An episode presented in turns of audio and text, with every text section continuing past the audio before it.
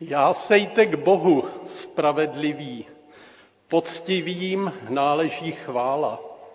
Loutnou vzdávejte díky Bohu, s harfou o deseti strunách mu pějte, zpívejte mu píseň novou, trubky dobře rozhlaholte, neboť přímé je slovo Boží a všechny skutky jeho neochvějné, miluje právo a spravedlnost, země je plná milosti Boží.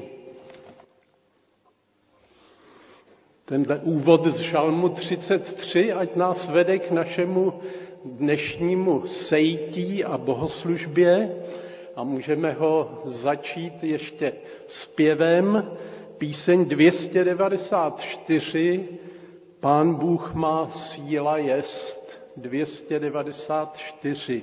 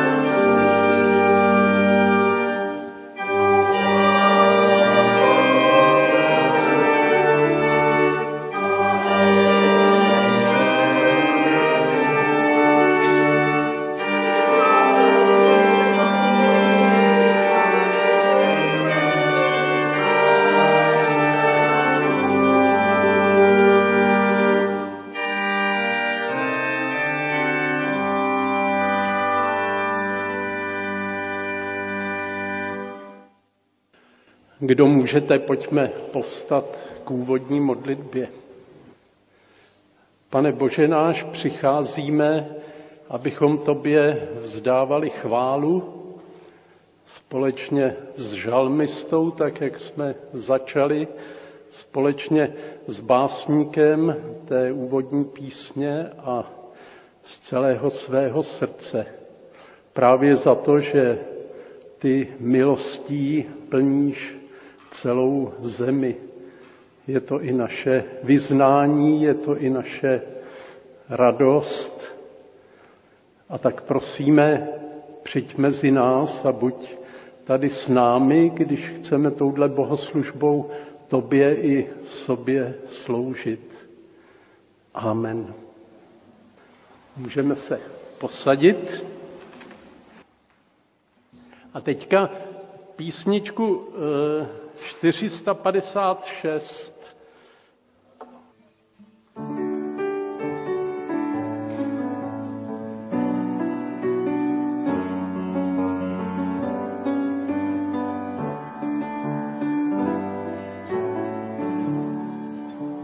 Do tvých starostí,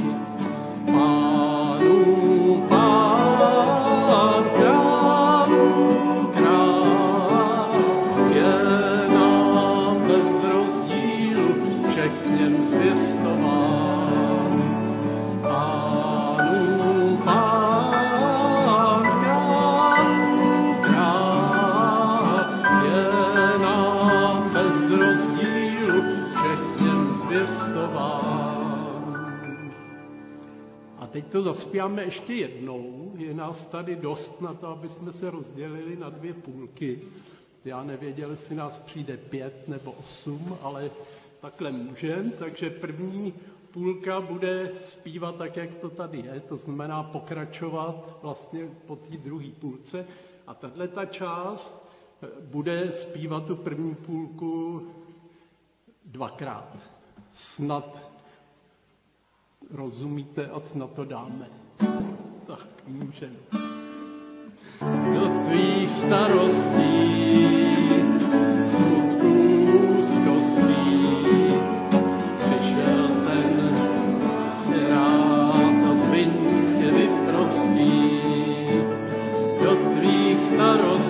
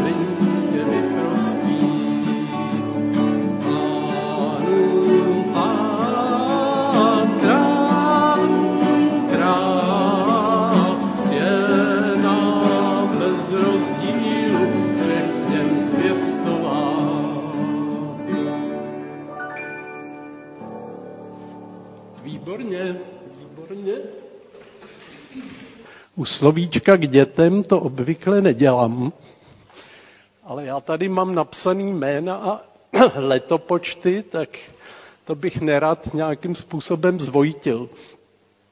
Možná se zeptáte, proč slovíčko k dětem, když tady je, pokud se koukám, dítě jedno, ale e,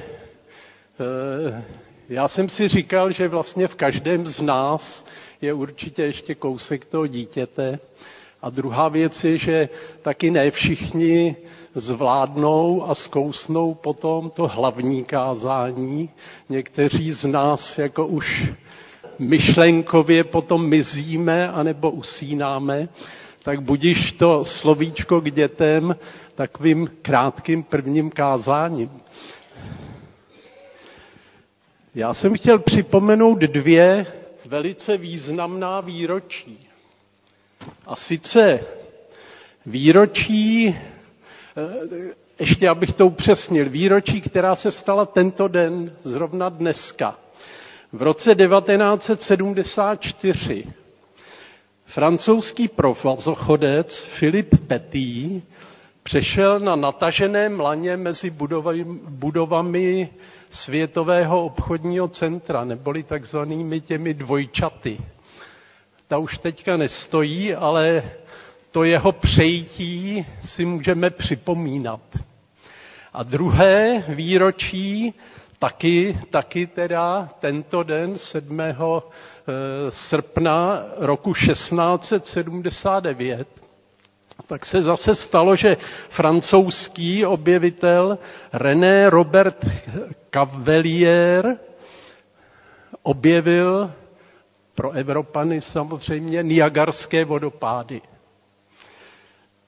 A možná vás teďka napadne, co tato dvě výročí mají společného.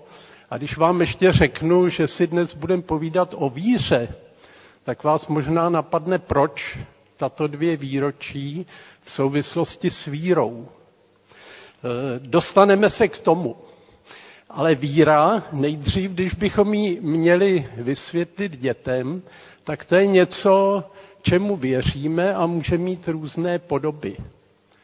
Může to být víra taková například. Věříme, pravděpodobně většina z nás, že ten měsíc, který jsme možná ráno ještě viděli na obloze jako takový srpek maličký, takže je ve skutečnosti obrovskou kamenou koulí o průměru, který z, hra, z hlavy nevím, ale bude to určitě spousta kilometrů. Tak to věříme. Já jsem měl učitele na elektrotechniku, ten zase nevěřil. Ten nevěřil tomu, že elektřina je opravdu tok elektronů, které probíhají ve drátech. Měl jiné představy. A říkal nám hned na začátku, že prostě tomuhle nevěří. Na elektrony on nevěří. Ale tohle obojí, ať už věříme nebo nevěříme v ten velký měsíc, anebo ať věříme nebo nevěříme elektronům, tak to náš život nijak moc nepoznamená a nijak moc nezmění. To je víra, kterou bychom si mohli třeba ve formě té učebnice dát do poličky, mohli bychom ji tam nechat a padat na ní prach a nic by se nedělo, náš život to neovlivní.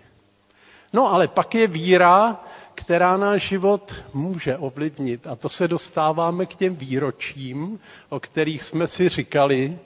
Pak je víra e, taková činorodá. To znamená někdo, když přejde po provaze mezi dvojčaty, tak ten musí mít víru, že to dokáže. No ale to je ještě houbelec. Ty Niagarské vodopády, to je, panečku, ještě něco jiného. Po těch Niagarských vodopádech, neboli nad nimi tedy, tam přešel ještě zase francouz, to je zajímavé, že tu máme samé francouze, Charles Blondin, to bylo jeho umělecké jméno, on se jinak jmenoval jinak. A to byl v první čtvrtině 19. století člověk, který osyřel, pak zakotvil mezi akrobaty a pak se začal věnovat akrobatickým kouskům a těm věnoval celý život. A právě nad Niagarskými vodopády to byla taková jeho doména. Nejdřív je přešel jen tak po laně, což teda už samo o sobě je velice e, výkon, hodný velké víry a byl zopakován pak až vlastně po sto letech nedávno. No ale tomu nestačilo, potřeboval přidat ještě adrenalín a tak si při přechodu Niagarských vodopádů omotal hlavu pytlem, aby to měl těžší. No a tomu taky nestačilo a tak se pustil po tom provaze nad Niagarskými vodopády v noci a v polovině se utábořil a začal tam vypouštět rachejtle. Ale tomu taky nestačilo, přestože v té době už byl známý a přestože už měl titul hrdina Niagarský, tak tomu nestačilo. A při jednom z dalších přechodů, a teďka dávejte pozor, přenesl na zádech dalšího člověka. To byla víra. A teďka nemyslím teda toho Piera Blondýna, ale toho, co se nechal převést na jeho zádech. To byla víra. Uměli bychom takhle věřit, že nás někdo převede, přenese. Umíme věřit takhle Bohu, že nás je schopen přenést, ať už nad zurčícím potůčkem, který v nás strach nebudí, anebo nad bouřícími niagarskými vodopády, nad kterými se nám tají dech. A tak jsme se dostali k tomu, že víra může být dvojí. Víra může být taková, že vlastně stačí si ji strčit do kredence a nechat na ní padat prach. A nebo může být víra taková, že změní náš život, že něco v našem životě udělá. Ježíš mluvil o zrnku hořčičném, o takovémhle zrnku. Já ho tam nemám v té ruce, ale ono, i kdybych ho tam měl, tak byste ho neviděli, protože zrnko hořčičné je maličké, ani skoro není vidět. Ale to podstatné, co v něm je, to je život. Proto o tom Ježíš mluvil.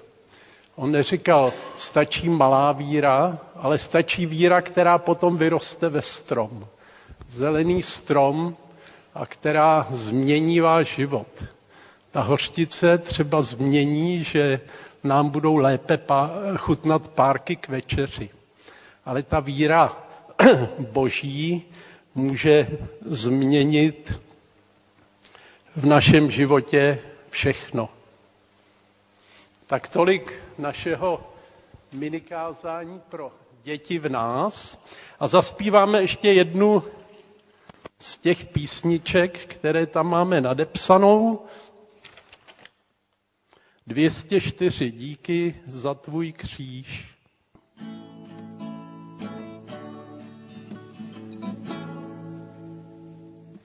Díky za tvůj kříž,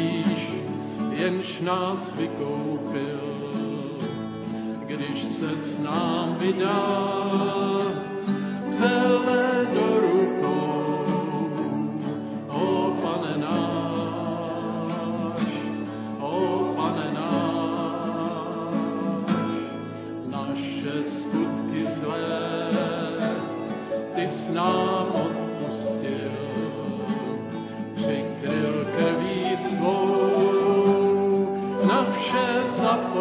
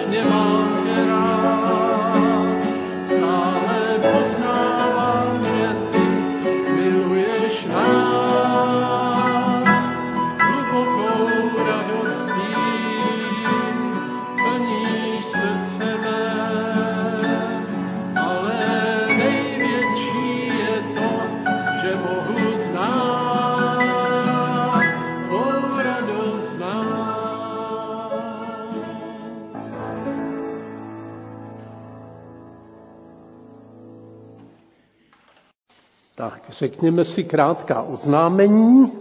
Zveme na nedělní bohoslužby od 10 hodin zde v Soukenické a online. Biblická hodina je po celý srpen v úterý v 18.30 na Žižkově.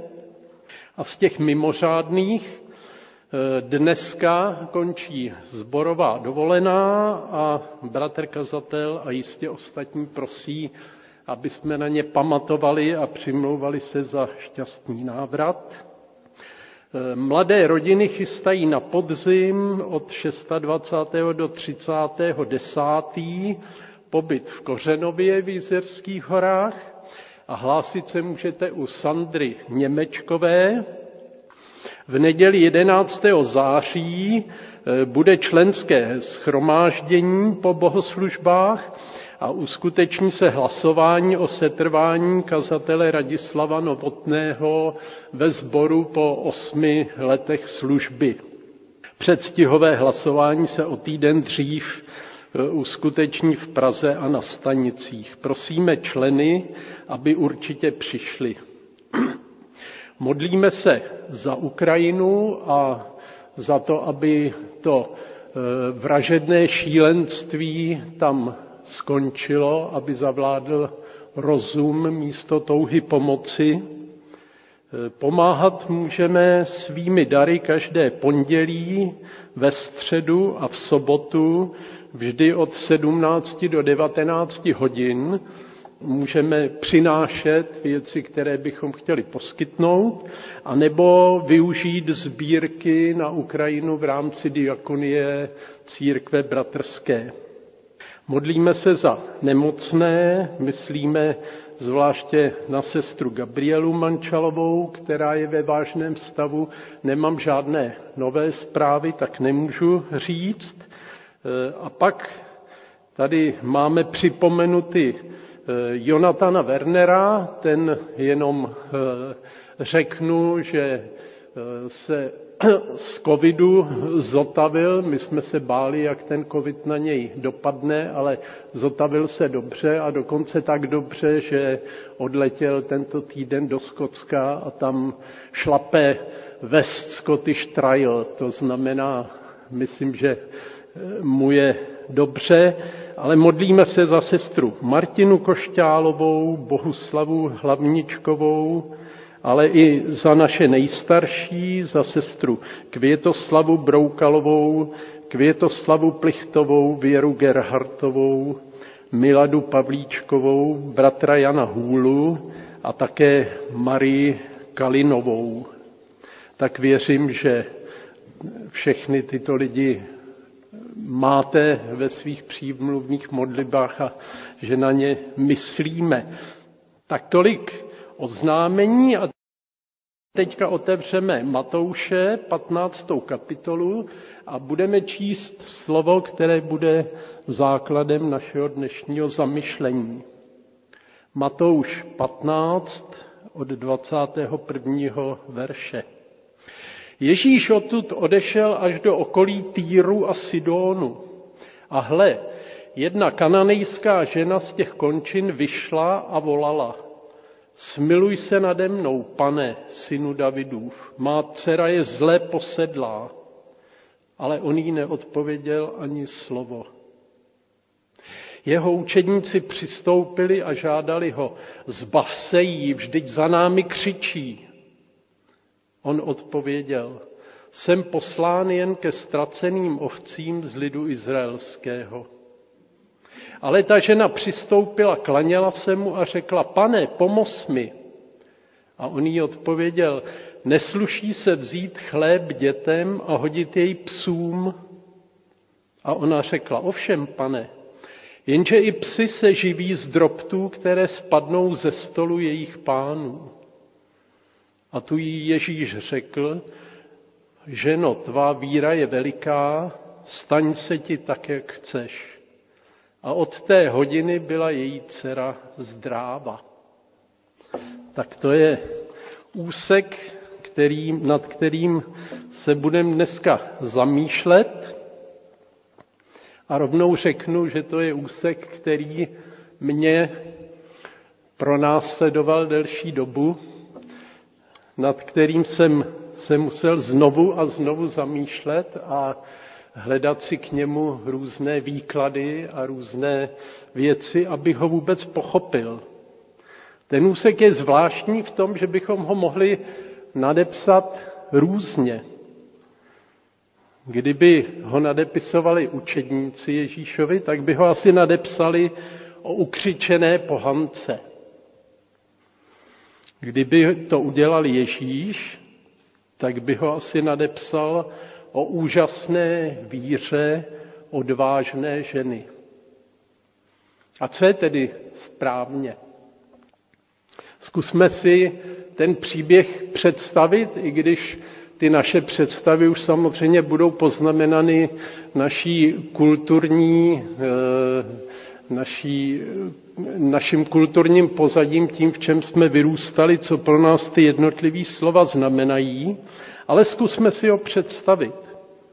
Ježíš je v pohanské krajině, Týr a Sidon, to bylo daleko za hranicemi e, i Galileje a e, bylo tam sice významné židovské osídlení, ale přeci jenom je to krajina pohanů.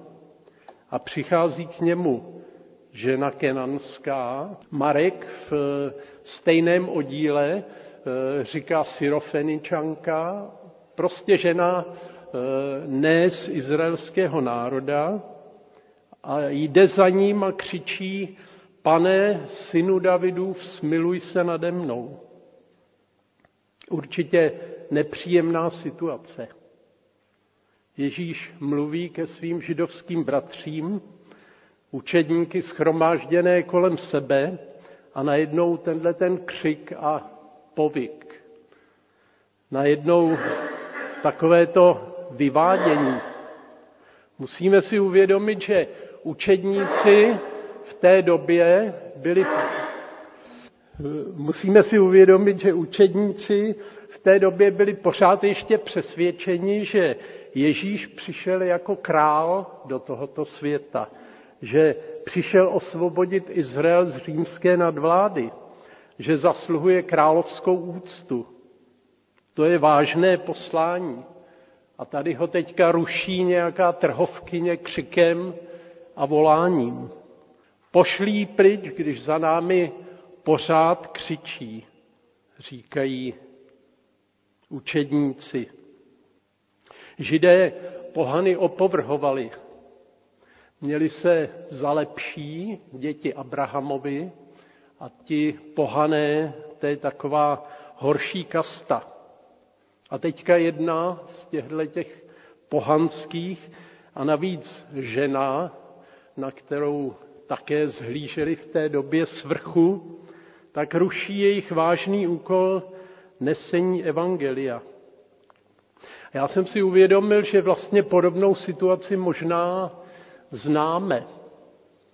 Já jsem si uvědomil například podobnou situaci, šel jsem na polikliniku na Karlově náměstí a tam byl takový On to nebyl prodejce nového prostoru, on to byl člověk, který si ty nové prostory někde sehnal a teďka dotíral na lidi, kteří tam šli do, eh, na vyšetření za lékařem a dotíral na ně a vnucoval jim ten nový prostor. Samozřejmě ne proto, aby jim ho dal, protože on jich měl pár, nechtělo ně přijít, ale proto, aby z nich vytáhl nějakou tu korunu. A mně to bylo nepříjemné, vyhejbal jsem se mu. Snažil jsem se do té polikliniky nějak tak oklikou se dostat, abych se s ním nedostal do styku. A nebo možná znáte prodejce Rolexek na parkovišti a jiné, jiné e, lidi, kteří se snaží nás zaujmout a něco z nás dostat, něco z nás vytáhnout. Asi se také cítíme nepříjemně a snažíme se utéct podobně jako ti učedníci. Pošlí pryč, když za námi pořád křičí. Takhle učedníci v evangelích reagují poměrně často, když přinášejí dítě Ježíšovi a při řadě dalších příležitostí Ježíši pošli je pryč. Ať, ať můžeme zvěstovat to naše vážné evangelium. Ježíš se ale zastaví a začne s tou ženou mluvit. Věřím, že v té situaci viděl víc, než kolik viděli učedníci a víc, než kolik v takových situacích vidíme my. Viděl srdce té ženy. Viděl lásku, kterou měla tak velikou starost o svoji dceru posedlou dňáblem. Viděl víru a naději, které ve svém srdci měla, protože říká synu Davidův, to bylo označení pro Mesiáše. Tohle je mistr, pán, Mesiáš, který mi může pomoci. A viděli její odvahu, protože pro ženu v tehdejší patriarchální společnosti vůbec nebylo jednoduché přijít a oslovit muže. Pane, synu Davidův, smiluj se nade mnou. Dovedeme si to takto lépe představit? Zní nám najednou ten křik a naléhání té pohanské ženy trošku jinak? A nebo ještě jinak nás to může oslovit. Umíme takhle volat, křičet a naléhat na Ježíše i my sami ve svých modlitbách? Kněz Jiří Urbánek z Jesenicka k tomuhle oddílu říká, vezmi si do ruky písmo a čti si dnešní evangelium. Vžij se do situace kenánské ženy a čti ho dokola, dokud nebudeš plakat a křičet pro nějakého ztraceného člověka. Dokud nebudeš mít před sebou Ježíšovu tvář, která ti řekne, ať se ti stane, jak chceš. Pro záchranu člověka je třeba křičet k Bohu a na Boha. Že tě uslyší sousedé? No a tak tolik kněz Jiří Urbánek. Ale zajímavé je, že v tom našem příběhu Ježíš mlčí. Že neřekl ani slovo. A tak tu můžeme vnímat ten kontrast mezi křikem a naléháním té ženy a mlčícím Ježíšem. Mezi činorodostí učedníků, pane, pošli pryč, ať můžeme pokračovat v té naší práci. Pojď, něco uděláme. A mezi tichem v zastavení Ježíšově. Vezměte na sebe mého a učte se ode mne, neboť jsem tichý a pokorného srdce a naleznete odpočnutí svým duším, říká Ježíš v Matoušovi 11. kapitole 29. Ježíš nás zve do ticha, stejně jako zval tu kenanskou ženu. Zve nás, abychom se zastavili, vnímali druhé, vnímali sebe a svoje potřeby.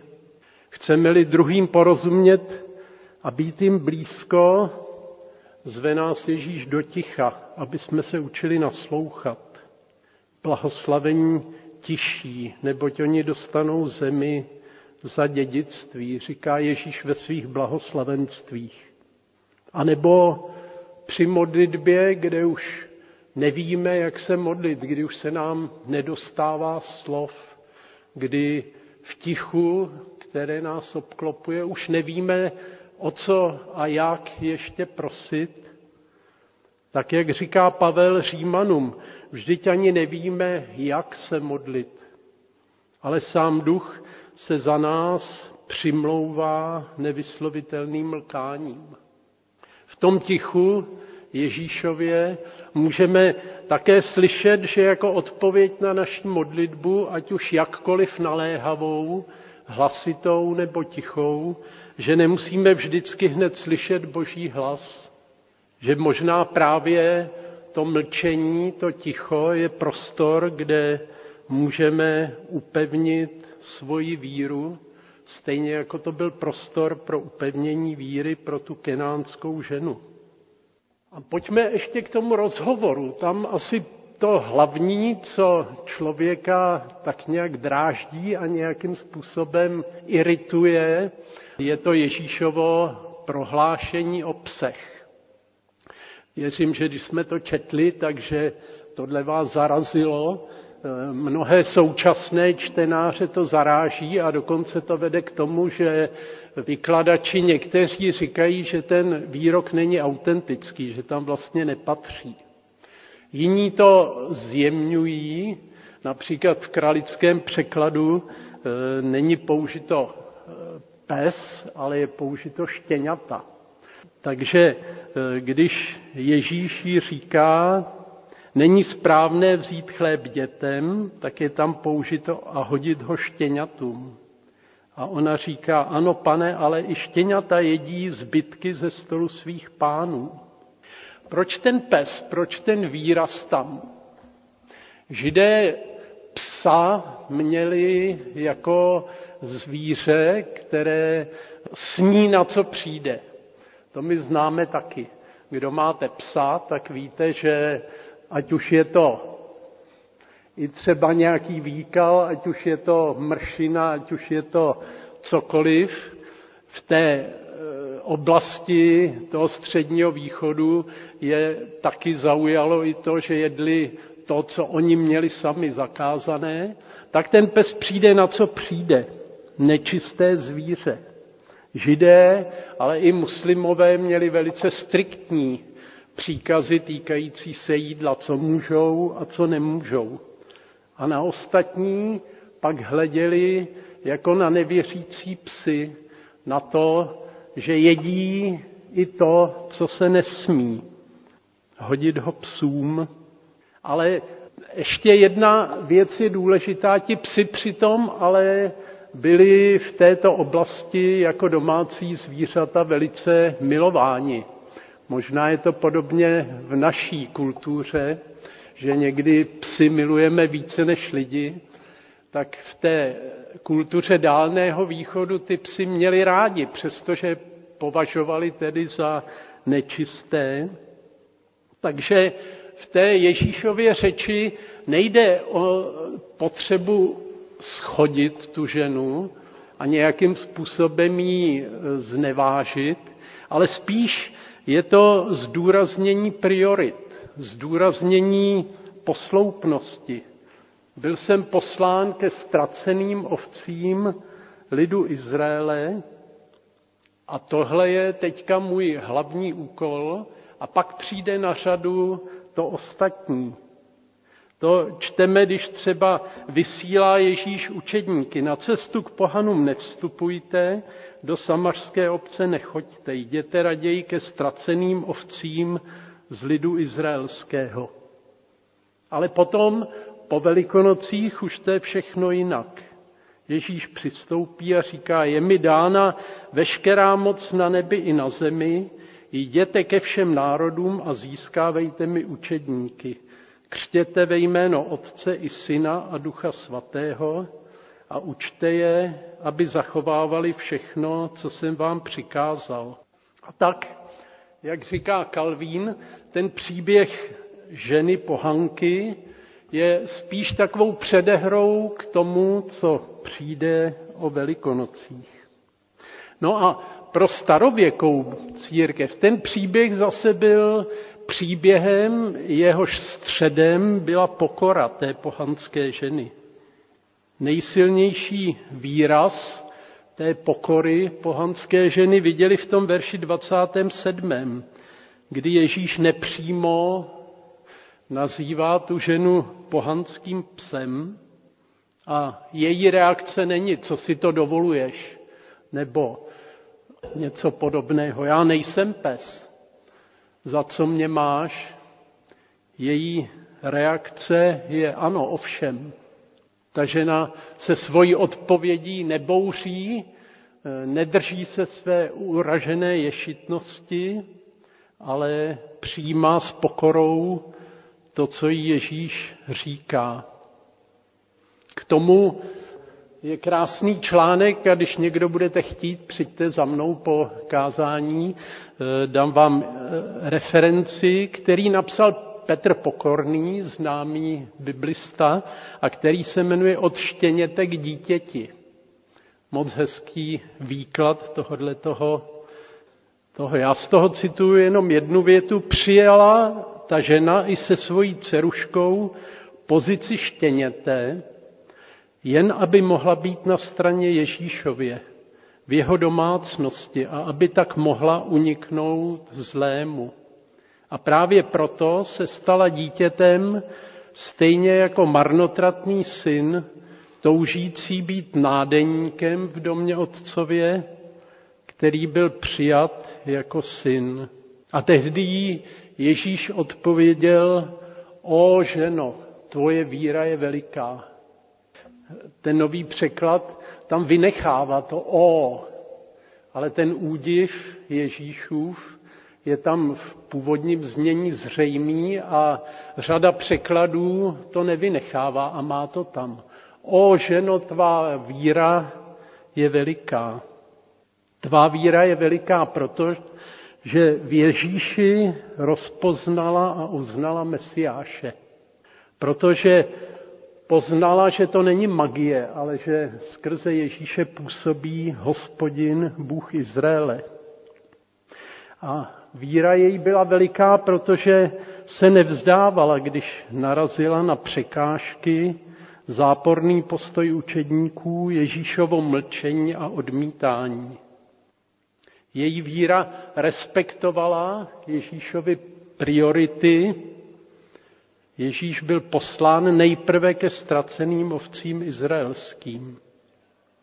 Její víra se spokojila i s drobty boží moci v jistotě, že i to stačí k záchraně. A také, že nebojuje za sebe, ale za strádajícího bližního a věří v moc Ježíšova pouhého slova. Víra jako zrnko hořčičné.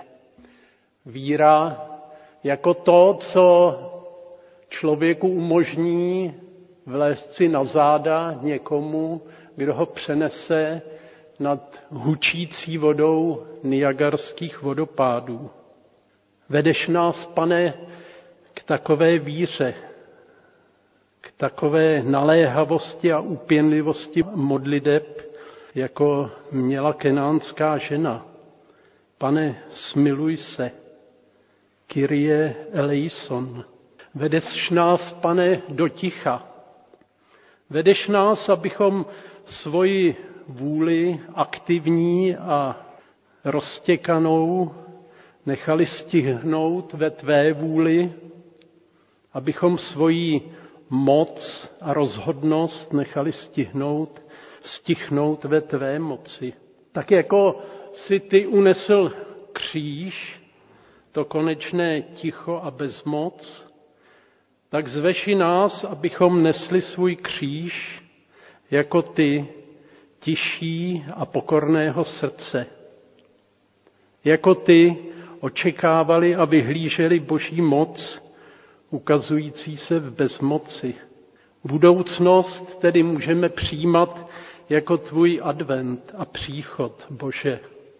Můžu tiše otevřít své prázdné ruce a přijmout budoucnost jako dědictví synů božích, dědictví tichých. Amen.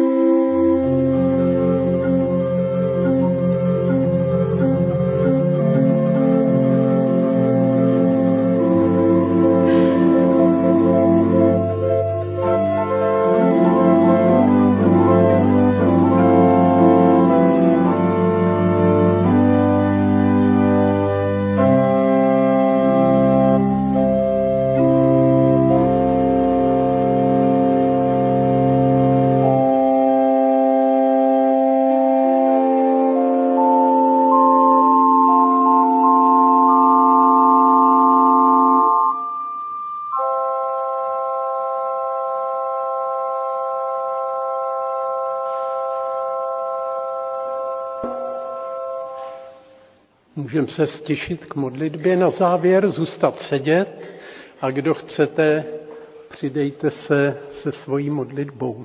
A prosíme, vyslyš nás, pane, když k tobě společně voláme, jak nás to Ježíš učil. Otče náš, který jsi v nebesích, posvěď se jméno Tvé, přijď království Tvé, buď vůle Tvá, jako v nebi, tak i na zemi. Chléb náš vezdejší dejš nám dnes a odpust nám naše viny, jakož i my odpouštíme našim vinníkům. A neuvoď nás pokušení, ale zbav nás od zlého, neboť Tvé jest království, i moc, i sláva na věky. Amen. Tak otevřeme tu předposlední píseň 471 Vezmi, pane, život můj a budeme zpívat první čtyři sloky. Vezmi, pane, život můj. A